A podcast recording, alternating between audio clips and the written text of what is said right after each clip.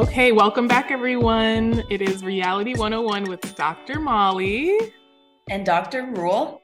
And we're here to discuss Married at First Sight, episodes seven and eight. We're combining these two because this show has been a little bit low on the drama, it's been a little slow moving. So we're combining both. And um, I think that we can still talk about it in a timely fashion, but there's still some juicy things to get into. Um, I'm back from a research trip. I've been missing Dr. Rule. I've been missing talking to someone um, about these crazy trashy trash garbage shows. And um, we just as a reminder, we're still covering 90 Day Fiance the other way. Um, we're also going to be recording a pot or an episode today and releasing it today for that. Um, just as a reminder too even when we're not recording the podcast you can still keep in contact with us on our patreon. That's patreon.com backslash reality rlty 101 podcast. And we're there for any of your needs. And we're there for community and we're there for comments and questions and concerns. Um where can they find us on social media dr rule they can find us hmm. on Twitter, TikTok, and Instagram. Our handle across those platforms is going to be at RLTY101. And we would love to connect with you there. Send us a message, drop us a comment, give us a like, give us a follow. We'd love to stay engaged with you. And also, especially for Married at First Sight, give us something to talk about, right? Give us your hot take because uh, it's a little slow. So we want to know what you're thinking. We really want to know what you're thinking because we don't know what anyone's thinking on this show because no one is talking about anything. And from what it looks like from episode seven and eight, is that I feel like there's so many couples that don't even want to move in. Well, that's not even my feeling. That's just the truth. They don't want to move in. They clearly don't want to be married anymore, but we are going to get into it. Um, so I think is that all of our announcements? Do you want to just jump into the episode? Yeah, let's just go straight in. Um, so our couples are still on their honeymoon, but they're wrapping it up. And the big thing that happens in um, this episode is that they have their final sort of group dinner moment. Clint offers a very long winded apology to the whole group about his comments about Gina's physique. And then they also do some rating, self rating of where they think their relationships are. Um, and that's the bulk of the episode. They also then transition um, into living together and in the next episode meet with Pastor Cal. But let's just pick it up at the honeymoon stage. So they're still in Jamaica. We still have to go there, Dr. Mali. Oh, um, not even a question. I was loving it, the gold chairs. And so they're there. And the first thing that happens again is that Clint does this apology. And it's talked about in the after party too, that it was like an hour long apology. I mean, they said that the drinks were coming out, like that it was very long winded. And I just have to say, I, I, I'm liking it actually less and less from him. You know, it was like you had a misstep and then you're giving this apology, which is nice that I guess you're willing to give an apology, but I still feel like you're just centering yourself, being kind of like tone deaf to the group, talking, talking, talking. And that I never actually heard him say, I'm sorry or that I was wrong for the comments I made. I completely agree. It was somehow an edited version of an hour long quote unquote apology that never had I'm sorry and never really said anything.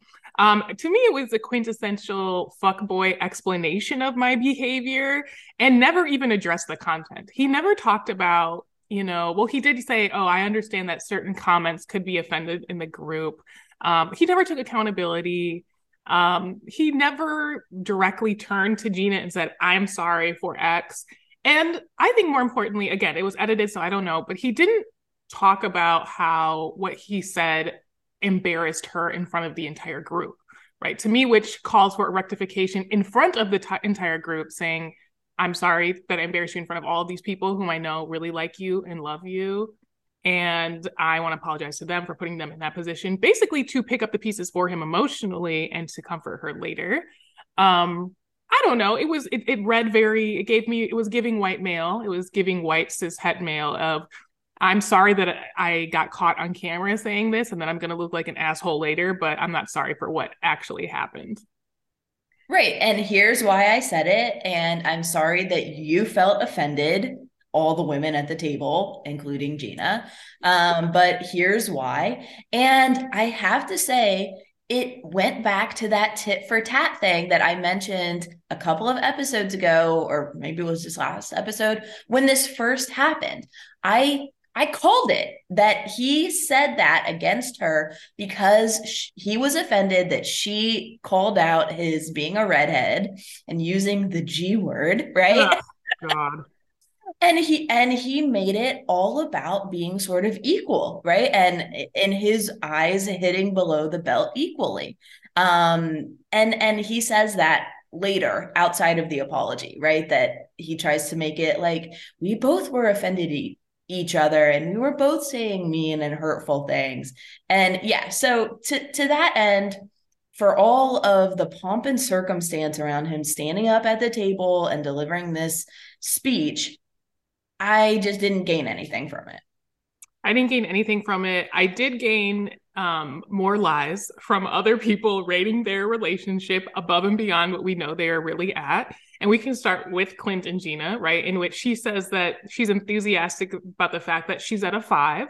Um, I have no idea what a five is. Um, I think a five is someone too afraid to say zero or two. And Clint, in his white male fashion, one ups her and he's like, I think we're at a 5.5. Um, and I'm like, I'm glad you're feeling strong after your quote unquote non apology. So, but um, no, we hear that they're at a five and a 5.5, and that's nothing new. Um, we also hear ratings from Airris and Jasmine. Um, do you want to talk a little bit about their ratings? Oh my God, poor Jasmine. I, I just I feel so bad for her. Yeah, so again, it's it's the continuation of Airris thinking that she's way more into him than he is into her. I don't remember their exact ratings. I think they were in a seven, right, or in a seven and a half. Um, I mean, I think it's fine that he rates them a little lower than she rates them but i'm not getting this this sense that she's at a 12 for him and i'm not getting the sense that he's i don't know at a maybe he is at a 5 for her but i'm not getting the sense that she's at a 12 for him. Um so yeah i just i feel bad for her. I feel like she just deserves somebody who's a little bit more into her and i i really hope that grows um, I agree. I, I completely agree. I think, and we can talk about this more as it goes into episode eight. Jasmine is someone who I think is a lovely person, like personality wise or interest wise. I don't think I'd be friends with her in the outside world. And that's not a dig. It's just like I think we're different people. But I also think I, again, and I've said this before, really respect how her identity as a beauty queen has not seeped into any of this experiment at all. Again, we could go down this path of like, I'm used to men always liking what I look like um, and she has never at once said that at all, but she's never gone the other way of saying, well, I guess this means I'm ugly, or I guess this means I'm unattractive. Um, I think, and it's revealed in his com- their conversation with Pastor Cal in episode eight that I think he has a classic Madonna whore complex. Um, where he's just married to her and he can't see her as um, a sexual subject or a subject to be desired, which we can talk about. But no, I mean, I think they're rating everyone's rating to me i think the reason why they don't stand out to me is because they're just categorically ambivalent. Um besides chris and nicole who continue to have the strongest foundation in the group and you know they're around an eight or so. But that foundation i think gets shaky in, in episode eight too when when pastor cal comes to visit. But overall this was a non-meal and i can i did want to uh i guess we can transition out of the dinner and do you want to like talk about specific couples? Oh go ahead I have one more thing to say about the dinner. Mm-hmm. I laughed out loud, maybe for the first time, um, when Chris rated he his and Nicole's relationship at an eight point two. She's like, "Me too, eight point two. I mean, I laughed out loud. Like that was so peak Nicole. I mean, I'm gonna give her the benefit of the doubt maybe they've got some like i don't know telepathic connection or something because he guessed her name. But i just i don't know. I thought it was hilarious and it was just so on brand for them. You know just do you love me yet? 8.2 i said 8.2 in my head. Like just the eagerness.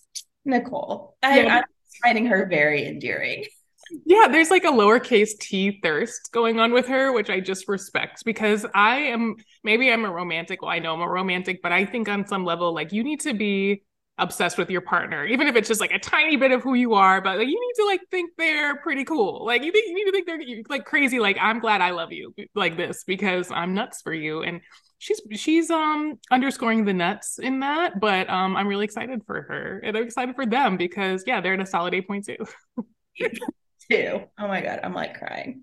I'm thinking about it again. It was hilarious. Um, but yeah, I I also thought that you know like Shaq and Kirsten. I don't even remember what their ratings were. It's kind of they're they're becoming like the boring couple, which is so sad to me I, I mean, we said that we're going to try to get him on the show, so I cannot refer to him as my boyfriend. But I was going to say, like, I I think that in this episode, it's starting to be palpable um, how uncomfortable he is around her. Um, I, and I I thought that it would be the other way around, where she would be uncomfortable around him or more distance. But have you did you peep like peep the side eyes that he was giving her in this episode? Like, I think that he is irritated with her. And that honestly makes sense. I mean, okay, so Shaquille is still my show favorite. I could actually see us being friends or hanging out on the outside. Like he just seems like such a nice, normal, approachable guy. Mm-hmm. And yeah, like she has this kind of wall up toward him. And I feel like their dynamic, I don't know if it's his personality or if it's just their dynamic, but I feel like he's in the position in the couple that he's the one that has to just like eat that, you know, and swallow it and suppress it because he wants to please and satisfy her. And yeah, I mean, I don't know how sustainable that is. I don't think it's sustainable at all. And I think that when they had their conversation, another kind of event of the episode was when they had a conversation about how she thinks his jokes are corny.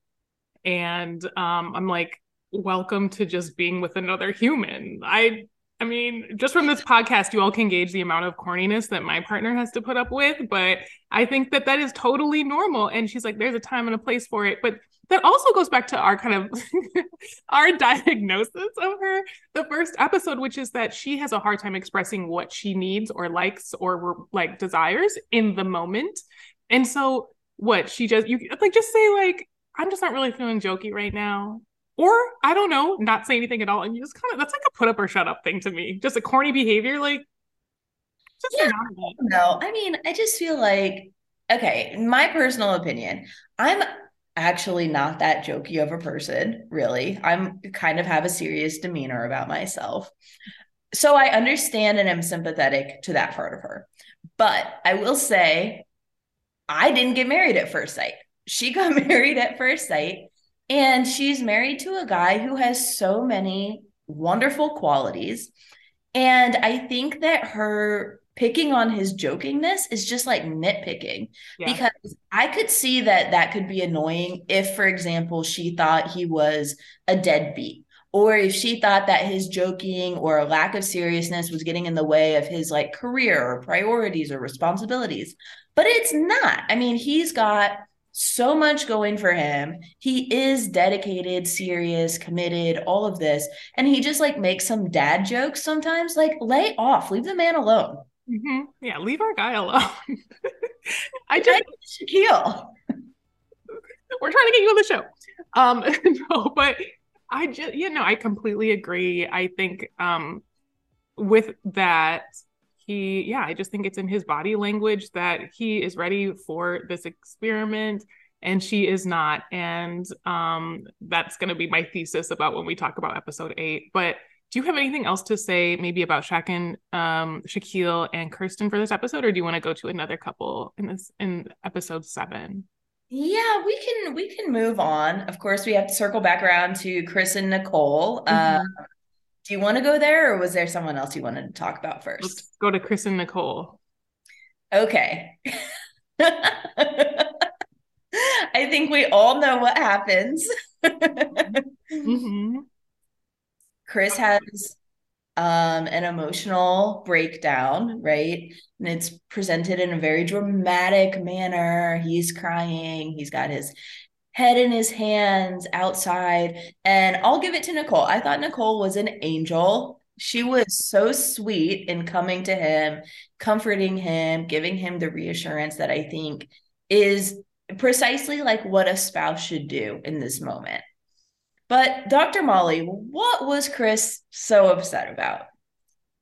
Chris was upset because after the honeymoon, they go into their joint housing, right, which is a third party housing, and th- they had a two dog rule. Chris has two dogs, Coda and Kobe. I hate that I know the names now. And then she has a dog, Charlie, that are, quote, their sons.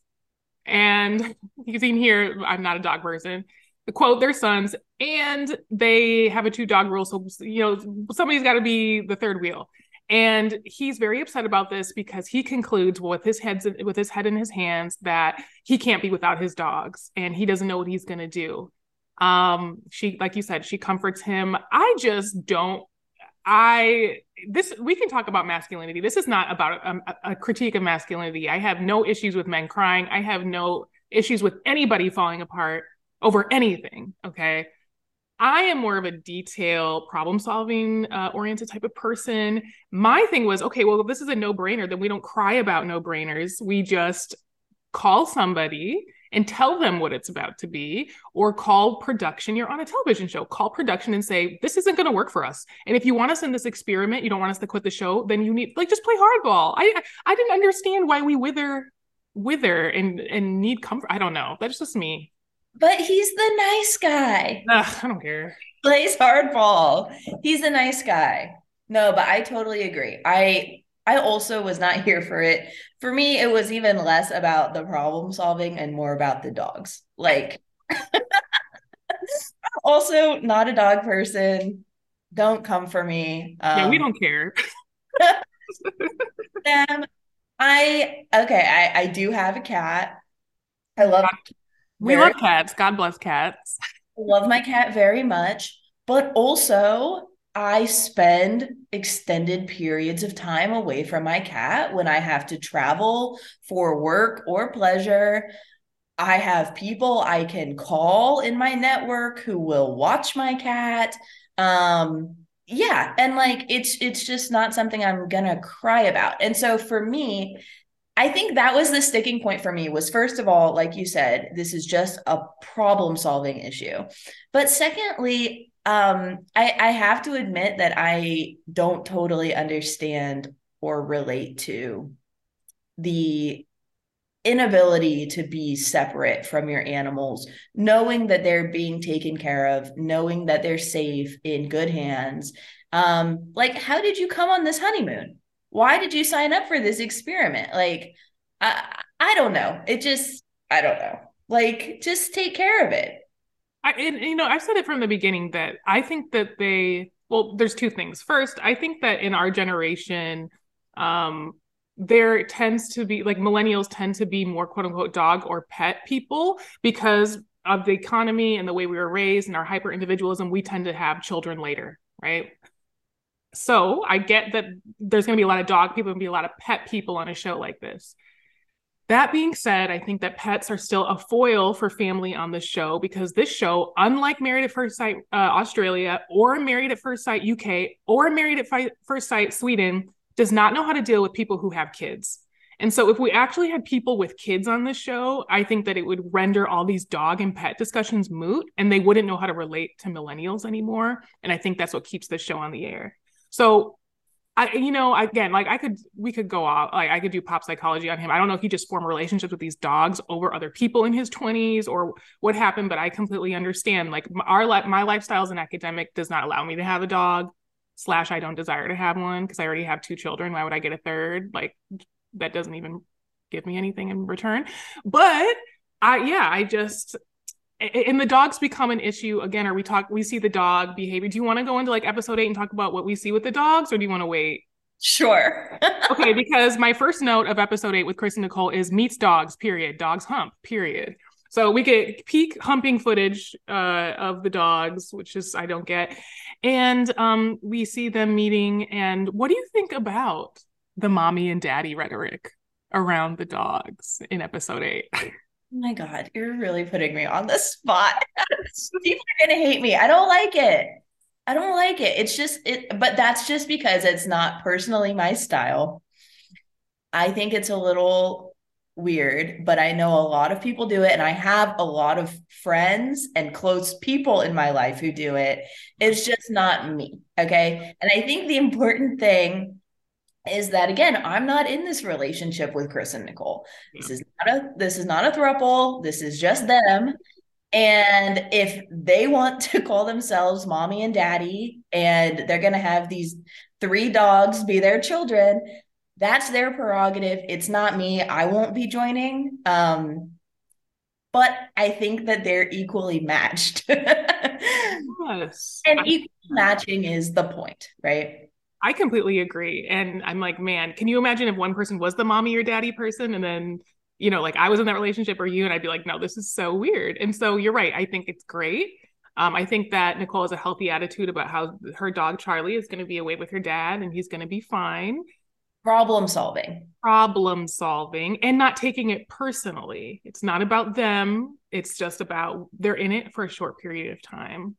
Yeah. Um, do you want to talk a little bit about their experience this discussion about leasing apartments and them talking with pastor cal? Yeah yeah so let's just stick with chris and nicole. So i was very surprised. Same. Very surprised that they decided to renew each of their leases for another nine months rather than just fully committing to moving in to this shared space or getting a new shared space together. Um, I was so surprised. I mean, we see Nicole again ask Chris, "Do you love me?" um, which he says no, very awkwardly. Uh, but I'm glad that he's being truthful. But I mean, she's asking that question, wanting him to say yes, right? Like you said, she is lowercase t thirsty for him. Um, and I think that she, in particular, wants to just go like a hundred percent, right? Um, they are affectionate. We learned that they're being intimate now, right? They're the first couple uh, on this season. Again, I think it's probably a new record that we've just now had a couple have sex. Mm-hmm. Um, they worked out the dog situation, their mommy and daddy and children with the dogs. Like, I was so surprised that they didn't just like go full force and move in together. I completely agree. I okay, so I want to if I could disagree with you, I would say the terminology is that they did not agree to anything. I think that she he decided something and she went with it because she's she even says she quote didn't want to rock the boat. Um and so when he first said that he wanted to renew leases, I thought that I seriously thought I heard it wrong, and I was thought he said, "Oh, you renew your lease, and I'll move in with you." I that's what I heard because that would have been more consistent with his attitude it's just become abundantly clear to me that so even though this is our strongest i think our strongest couple of the season that this is now thought of by contestants as a matchmaking show and not as a marriage show.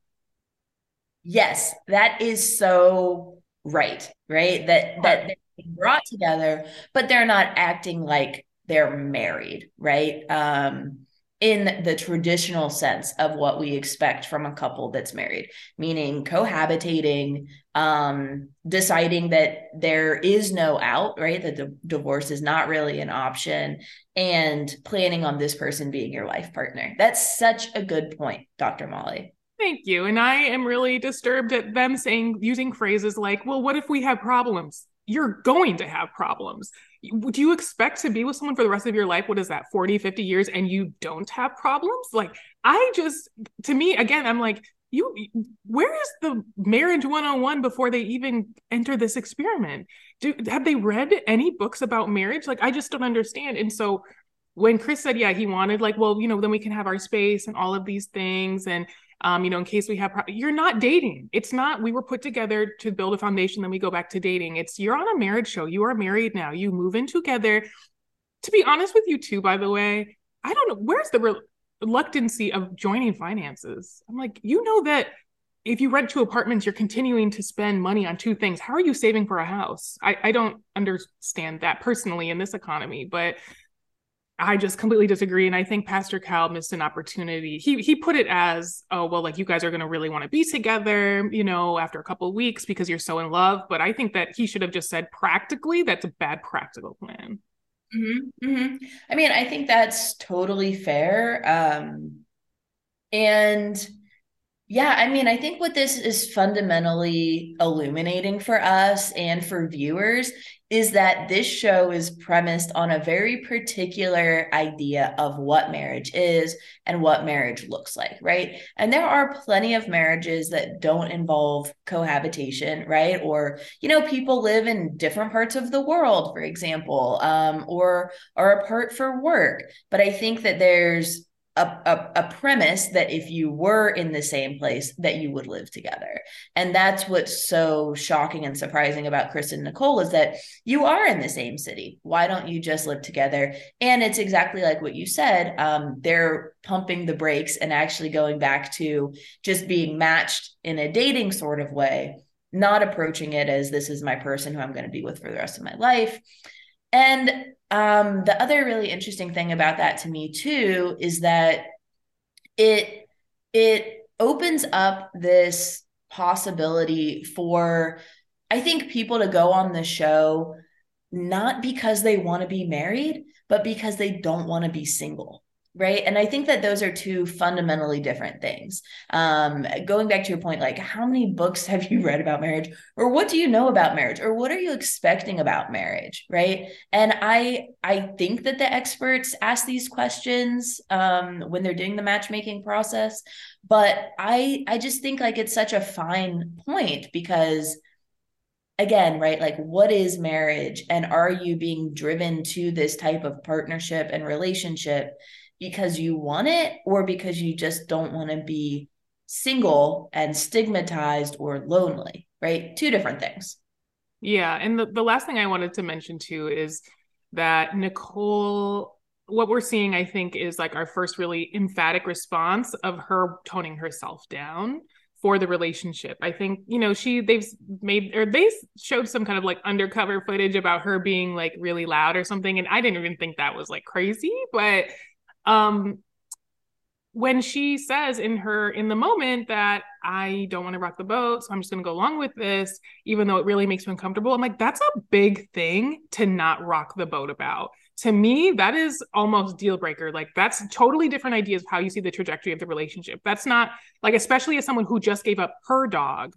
Um, it's clear that she's turning into a yes woman because he is a really great partner and, and potentially, you know, the best partner she's ever had, in her words I think that that is going to bubble up and she will explode eventually uh, on a decision that you know probably doesn't warrant that type of response or on him and I think that's a recipe for disaster. Yeah, yeah. Okay, so if you had to give them a projection, are they still a yes like in past weeks or do you think that that issue could be a deal breaker? I thought that, you know, they were unwavering 10 absolute yes for me. But now, like I'm saying, I'm having a witchy sense that she's going to go off on him about something else before the end. And that's going to be their main drama of the season. So I am actually, an I don't know, TB, TBD. Hmm. They're still a yes for me. I think that they're going to make it. I think they're going to be driven by their desire to not be single, yeah. first um, and I think to that end, they will make it. Um, because also, you know, relationships are compromise, right? And so I do think it's healthy that they are compromising. I just don't know if it's ultimately going to lead them to a place of longevity and success. So for me, I'm going to give them an 8.2. I'm going to say yes. Oh, you're so cute. Yeah. Okay. Well, yeah, Godspeed to them. I hope it works out. Um, do you want to move on to Dom, Dominique, and McKinley? I think they're the other. We'll be able to breeze through these other couples, but they have a lot of content. Um, Mac and Dom, Mac and Dom. Yeah, I think so. Basically, what we saw on the honeymoon is just them noticing their incompatibilities, personality wise, and now they see each other's places. She does not like that he lives in a basement there are elements of what she says that I can relate to. I'm not saying I feel the same way, but I can understand where she's coming from. Like living in the basement is not so much as a indication of poverty for her, but of transition and transitory lifestyle behavior that she doesn't want. And I would like to start with kind of her discussion of saying, kind of, she keeps reiterating that, oh, well, this is, you're just testing Nashville out. You're just testing Nashville out while being on an experimental television show. Yeah, yeah, correct. What's your issue with experimental behavior? Because you're the one who just signed up for a show where you get married at first sight. So I don't know. Okay, I actually disagree. I'm kind of team Dom here. For me, McKinley living in this basement of his family friend's house has nothing to do with the basement right? Um, the, the basement is a non issue. It's the fact that he doesn't have his own place, right? And I think to her, that signals a lack of stability and a lack of autonomy and um and self-sufficiency right and i understand why perhaps he made this decision um, to move in there. He doesn't want to jump into a lease. He makes it very clear that it's not a matter of his finances, that he could go out and get a place, but just that he wanted to take more time getting to know Nashville before, you know, committing to living in, in a particular neighborhood. That all makes sense to me. But I, I do agree with Dominique, right? That it's inconsistent that he would say he's going to be so conservative and hesitant about his housing, but then jump in and do an experiment like get married at first sight right? And i i appreciate her concern too that he keeps saying i'm feeling out nashville I don't really know where I want to live or how I want to do this, but yet I've committed the rest of my life to being here, but I can't commit to a lease. I I'm team Dom in this case. I can respect that. You know, I will go back to you know, maybe this is well, Dr. Rule, you're gonna see Dr. Rule's face. If you are on Patreon, you're about to see Dr. Rule's face get really wide. I think I'm scared. He's so scared. I think Dom really needs a, a paternal connection.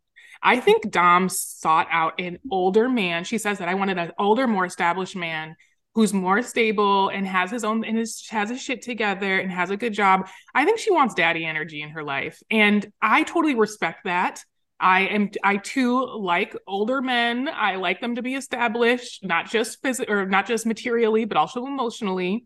But I don't think she understood that just because you're 10 years older than me or nine years doesn't mean you have your shit together. It's just not the truth. And so I think she's looking for a rock and a, a, specifically a male embodied rock. And I don't think she, that's, he's not it, but that's, this is going to be a life lesson for her. I agree a hundred percent, right? I mean, she she wanted a guy, and the language she used was older, mature, established. But what she wanted was a guy that has been living in his place, that probably owns his place, right? That has a built in friend network in this place, who is going to be able to provide for her, right? If something were to happen to her, um, that she can totally rely on to supply her livelihood.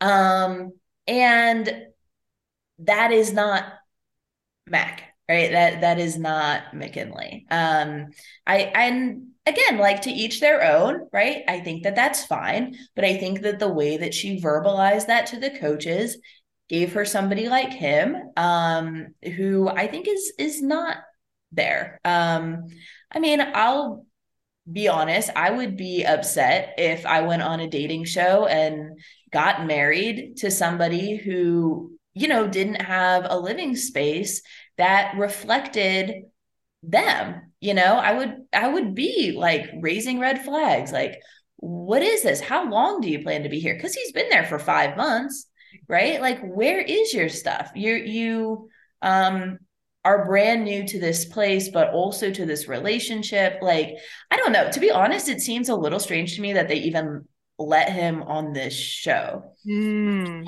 The, the fact that he's living with these people has nothing to do with poverty or income right it's not about it's not a matter of finances but it's it is a matter of establishment like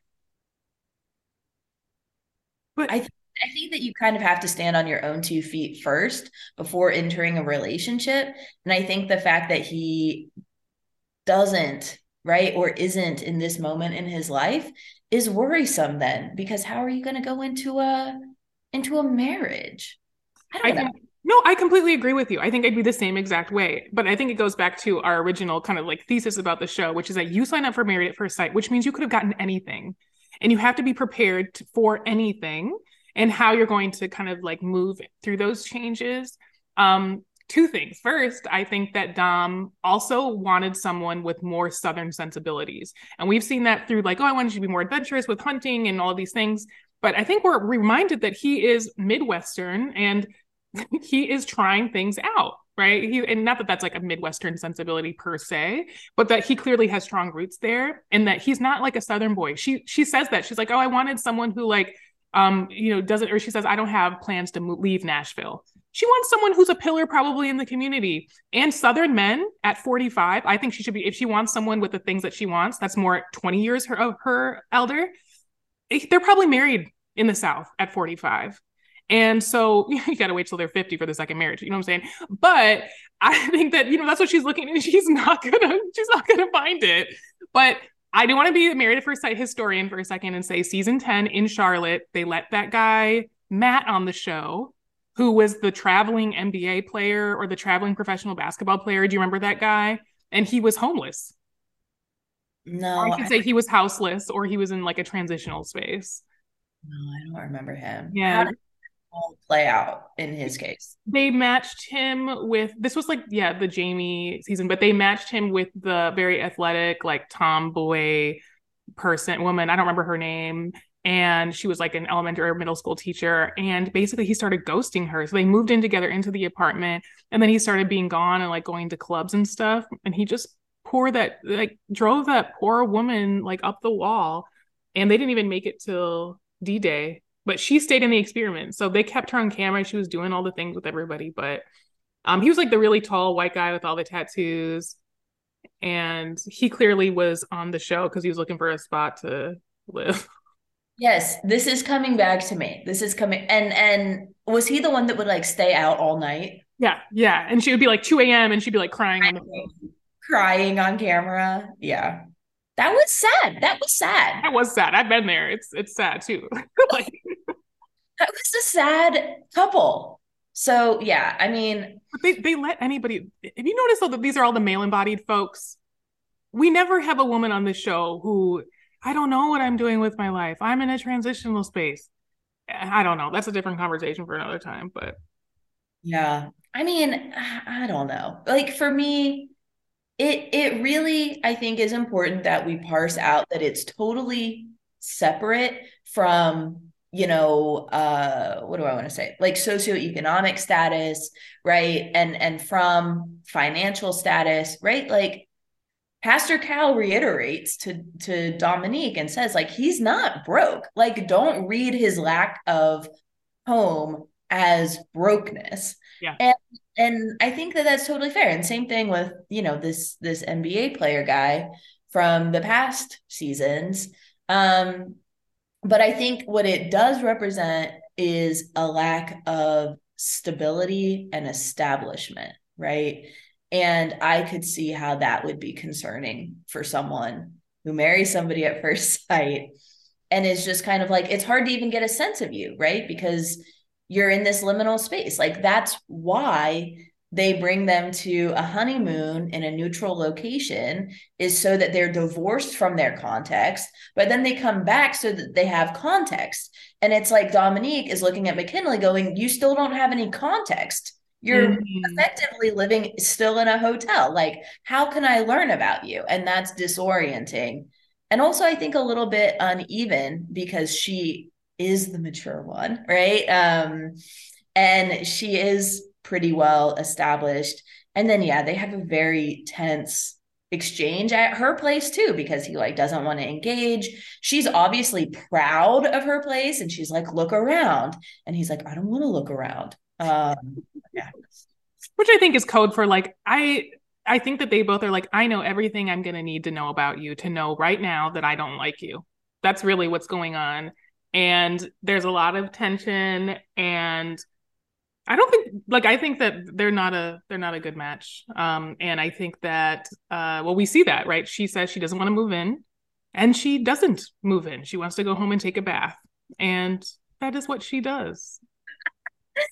Yeah, and um yeah, I don't I don't think that they're going anywhere good. Um I think the adventure thing is is also I don't know, a foil. Like we talked last week about a foil. Um, and I, I think that the adventure thing is also that. I think that she just doesn't like him. I think she doesn't like his personality. Cause again, he's doing the things ultimately. Um, yeah, I am not seeing good things for them at all. No, correct. Yeah. So I think they're going to be DOA. Um, what, are, what are your predictions? I think they're DOA next episode, personally yeah, I I don't see them recuperating. I mean, they're going to stay on the show. We know that at some point she kisses Clint. I can't wait to see it. I'm just waiting. When is it going to happen? Is it a they, they actually teased that for like 2 weeks and they just dropped it. I know. I know. So now my theory, my thesis is that I think they're going to break up but they're still going to be on the show and things are just going to get worse between them and then she's going to kiss clint because it's going to be like i'm not with mckinley anyways so it doesn't really matter but then she's going to mess up gina and clint's thing oh look at you um, well, you know, I live in Spoilerville population myself, so I already know. So I'm not going to say anything. I'll neither confirm nor deny. My God. Yeah. Let us know in the comments. Leave us a chat. Send us a message. Are you following the spoilers like dr Mali or are you watching in real time and enjoying ignorance as bliss like dr rule? Let us know oh yeah please let us know because we really we need to understand. Um also just as a psa my predictions for couples are never based on what i know for spoilers. I base it on what i saw in that episode so just something just a reminder to everybody. Um do you want to quickly who else do we need to talk about? Um a little bit about Airris and jasmine and his quote unquote bossiness as they're moving into the mutual space. Yeah, that was really cute. I would have cracked under that. I would have been like, so this is a mutual space. Or I would have, I don't know. I mean, I'm really trying to think about how I approach my relationships. That's what I like about this show. And if I were her in that situation, I would have been like, you know, I've heard five things that you want. So now I'm going to say five things, or you get, you know, out of those five things you just said, you get two or you get three, but I can't accommodate everything discussion over. Yeah, I think again, um, now that they're like back in in real life, it's going to get real, real, and I think there's a high likeliness that um, their lifestyles are just not going to match up. I mean, he seems like a person that's pretty set in his ways, right? Which is something that comes with being single and living as a bachelor, right? You get accustomed to one way of doing things. And I think that's what we're seeing here, right? Like, no shoes in the house. Of course, a lot of people don't wear shoes in the house. There's nothing fundamentally wrong with having shoes or not having shoes in the house, but it's the fact that they're not aligned on that. Yeah. That's where the tension is going to come or the dietary things, right? Um, again, I think that that's going to come back. The dogs, right? Like he doesn't want dogs. She has 10 dogs at her house right now. I, I think they're going to have a lifestyle crash, uh, clash. And I think it's just going to further exacerbate the friend zone. Mm, that's really yeah. You know what's funny too about the friend zone is that to me, friends don't bicker about little things like this. So I think that they're actually in a relationship zone, very much in a relationship zone. And and I wish that they could see it that way. Because even when you're arguing and like nitpicking, like that's you don't really argue with your roommates about that. You just stonewall. so I don't know. Or did I just reveal something about myself about how I stonewall everybody? Well, I don't know. I mean, I'm thinking if I had to move in with a friend of mine that had a totally different lifestyle, like at what point would that become a problem? You know, because you also don't always live with your friends that you have very different lives yeah. from. I don't know. Well, and, yeah. I just got traumatized. I was thinking about roommate stuff. Um, but yeah. Grad school, ah. um let us know your roommate horror stories.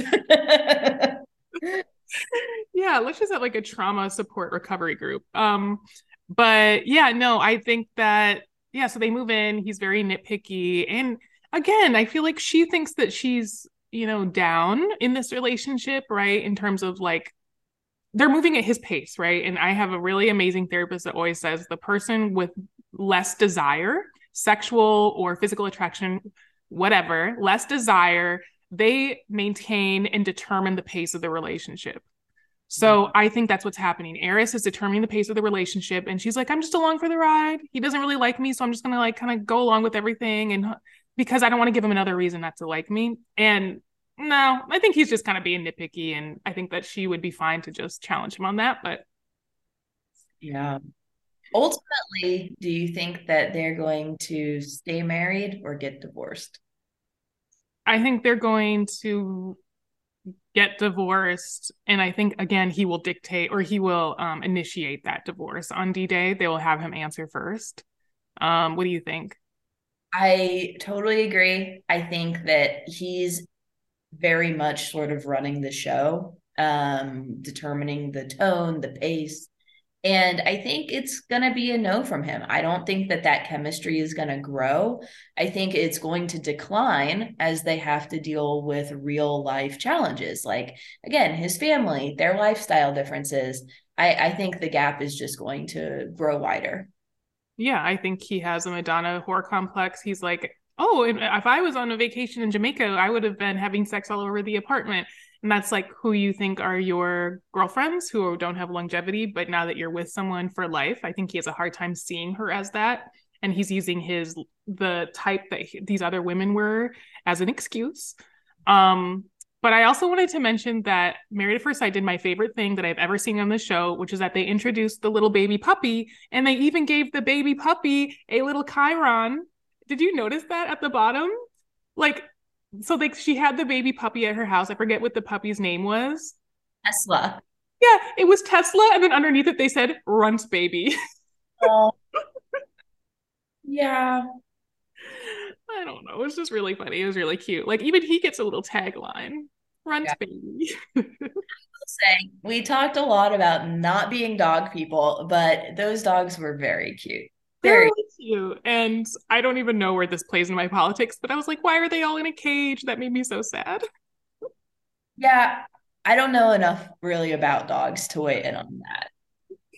Yeah, Let us know, dog people. We dogs. I called it from the beginning. I was like, the dogs are going to be a major issue. Mm-hmm. Several couples. We should mention too that for McKinley and Dominique, he wants to have the dog in the bed. She does not. She says that's a deal breaker for her. Mm-hmm. Dogs. Dogs. That's what I'm saying because we don't have kids or family to talk about. And yeah, no, he, you, like you said, I don't want to like go back to that couple, but they have a, they just have a different orientation towards dogs. She's like, dogs should add something to the family. For Chris and Nicole, dogs are the family. And I think for Airris and Jasmine, j- dogs are the income stream. And you know, I I just don't know. We should have an animal studies scholar on to talk about dog breeding, but that's neither here nor there. that would be a great idea. know a few. Um, okay, so should we move on? Do we have anyone else to talk about, really? I mean, okay, Gina and Clint. Yeah. Live together either. Yeah, we we we basically what happened with them in episode 8 was that they met with Pastor Cal. He sits them down and he implores that if you do not move in together, your the chasm will grow between each other, which I completely agree with. And of course, I see her side. She's not comfortable moving in. But I just wanted to mention um that she does it, it she does indicate that she still is talking about or she's still thinking about his fat phobic comments because again she brings it back to oh you said i'm not athletic. Like i could beat you in the gym. And that just makes me really sad. Like she's still trying to get her she's still trying to prove to him that she is in fact slender when that is not the discussion at all. It's like he shouldn't have said that word that it was fat phobic that it has nothing to do with her. But now she's talking about oh i am an athlete. I, I could do these things. And it's just like it's just sad. Yeah i think i think it cut her really deep and i think it's going to be hard to bounce back because i mean we don't have any indication that they've been intimate yet right but I think that she's going to feel subconscious about showing her body, right? And and being comfortable in her own skin with him. Um, and I think that yeah, there's going to be an issue if they ever get there on that physical level, right? Um, and her ever believing that he finds her attractive if if they even get there right? Um i think he's going to have a hard time convincing her. She's going to have a hard time believing him. Um and i'll just say too again Clint tried to make this comparison between calling him a ginger and the comments that he made about her body. And I think he really does think that they're sort of on equal planes.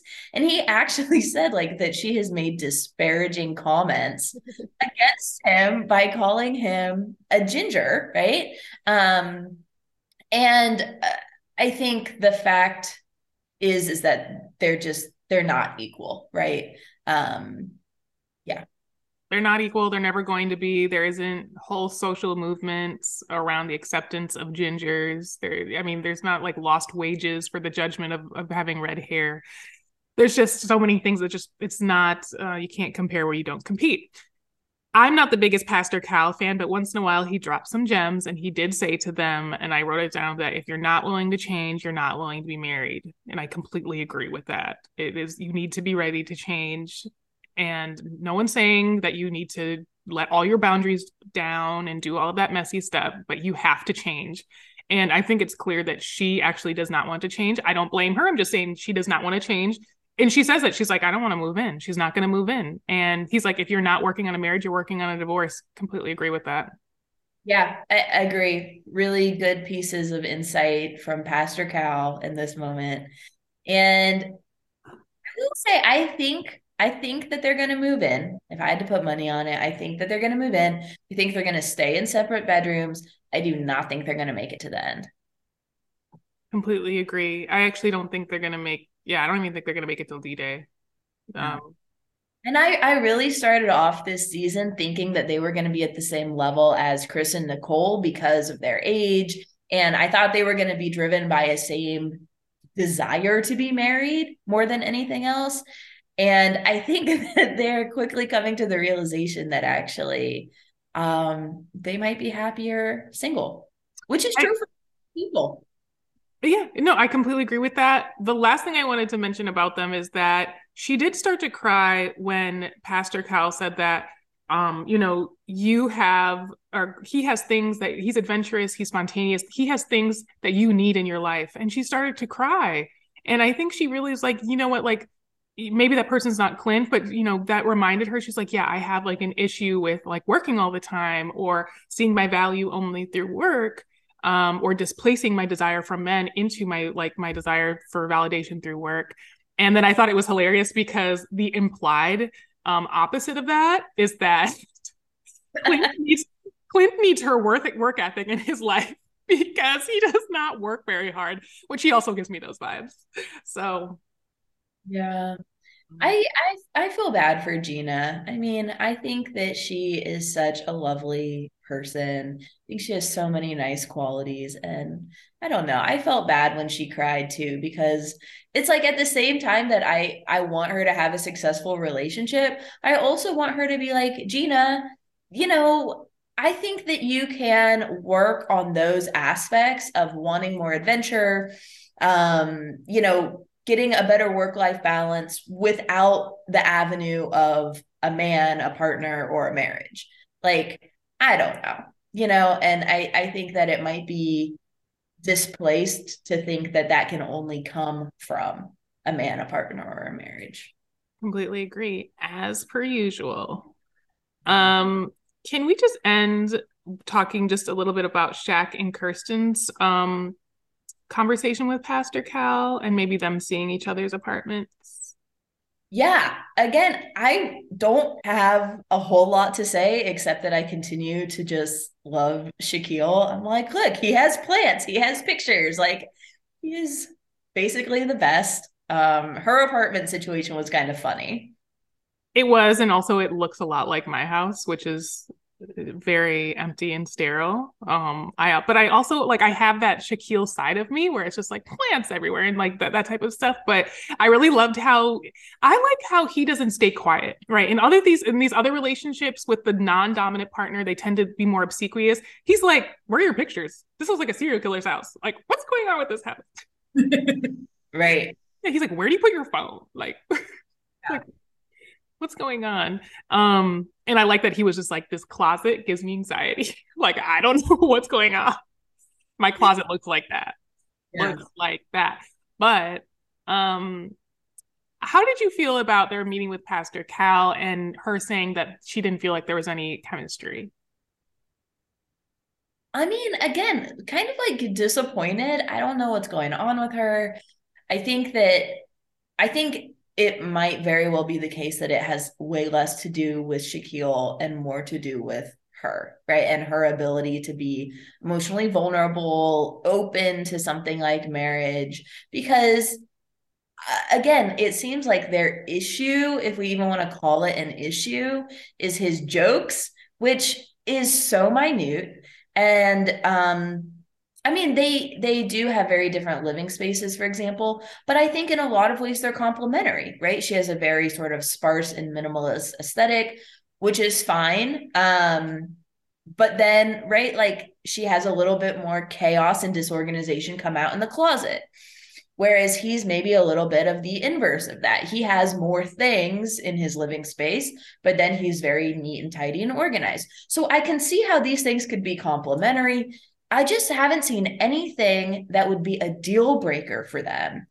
And mm-hmm. yet, just not feeling it with him. And so I'm starting to think, well, not starting to think, continuing to think that it, it might just be her and that maybe she doesn't want to open up to a spouse, really.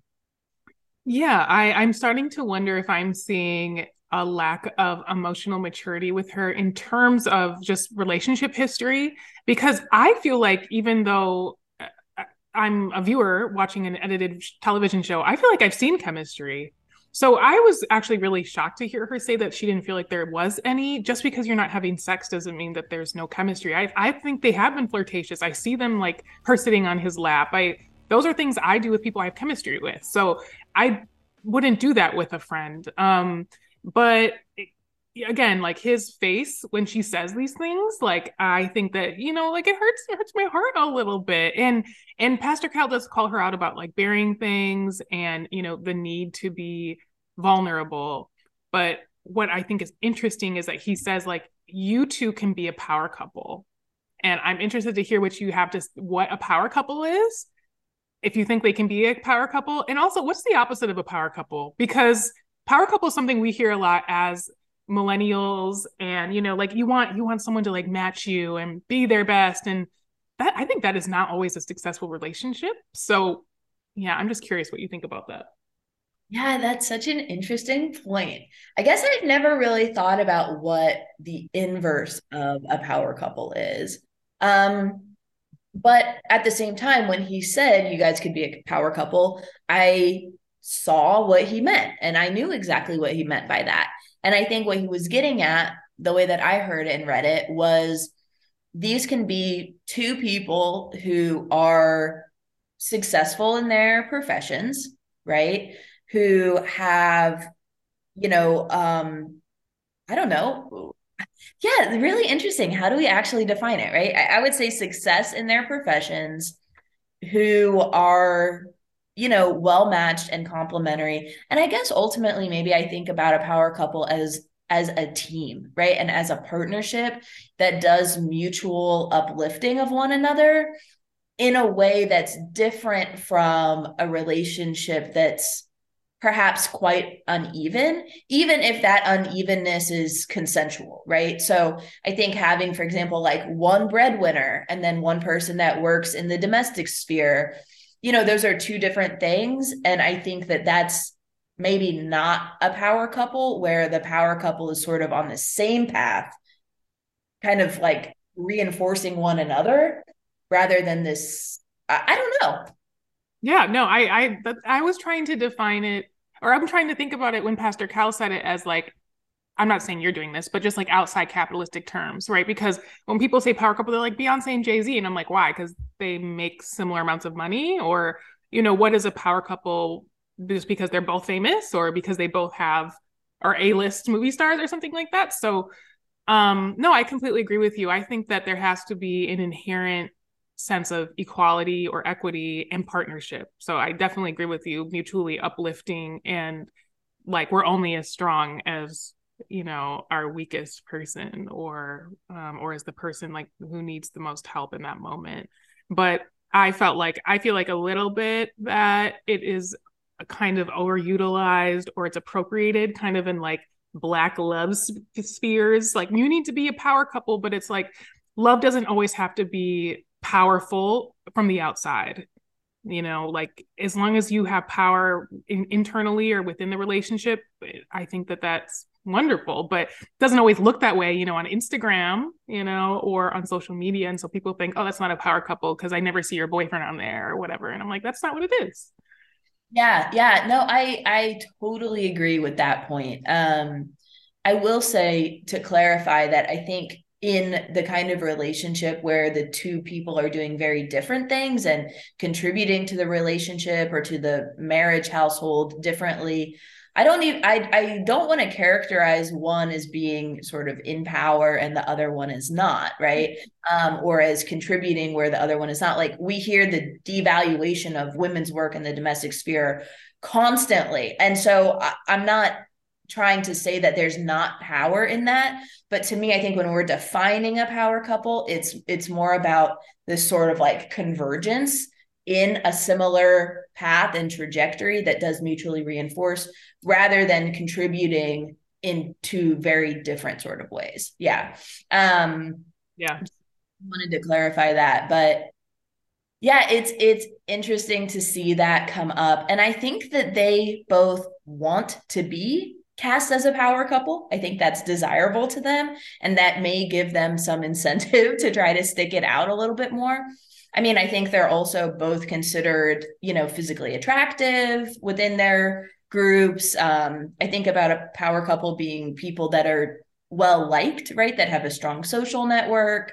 Um, yeah, but it, it's going to be interesting to see if that desire again is an a, a, is really a desire to achieve a particular social status or outward appearance or if it's really driven by the desire to build love intimacy and connection within a romantic relationship yeah i completely agree yeah no and i think yeah there is like it has to be a mutual kind of like recognizability so, like for instance, if Shaq had a girlfriend that was like a black woman professor and like an expert in black feminist theory, like that would be a power couple. I mean, I don't know who that would ever be, but you know, they might like run a podcast or something. But that would be a power couple. I'm just kidding. I think that Kirsten's really great for him, and I think she he's really good for her. I just wish that she could see it. You know, I don't, and I don't think that she's going to see it before the end of this experiment. What do you think? Yeah, again, I I want them to work out. I'm totally rooting for them. I don't know if it's going to get there though. Chemistry is a finicky thing. Um I don't think it can be manufactured always. Sometimes it can, but oftentimes it can't. And if they don't have it, um and they haven't developed it after being in paradise on vacation, I don't know that it's going to develop now where reality is going to set in. Yeah, I completely agree. I completely agree. So here we are. Married at First Sight, episode seven and eight. Next week is their um season or episode nine is the episode where they have like family and friends come over and they do the whole housewarming thing. From what we get from the next week on, it looks like there's a lot of drama um related to especially Airris's cousin again. I think she's going to be an antagonist. I really wish this show did reunions, like actual, like really like mediated reunions, because I think she'd be great on it. Um, but yeah, it looks like there's some drama. Super excited about lay drama. And yeah, we'll be catching up next week. Look for our episode next week. Again, we're on Patreon. Please um, join our community there to talk about these things and more. Um, if you're on our social media, you've seen that we are producing more content about the episodes that we're doing and also about key terms that we discuss so that you can learn with us. And we would love if you comment on those things and tell us where we're wrong, tell us where we're right, tell us where you disagree, etc. And where can they find us on social media, Dr. Rule? We're on Instagram, TikTok, and Twitter. Our handle is at RLTY101. And just like Dr. Mali said, please give us a like, give us a follow, leave a comment. We would love to be engaged with you. And we so support your support of this project as a Black and Indigenous feminist podcast reading something that we all really enjoy, but that needs a bit more of a critical lens. So again, uh, please, please engage, please um, support however you can. Check out our Patreon tiers. And with that, we'll be back next week with another episode. Should I say it, Dr. Mali? Go ahead. All right, class dismissed.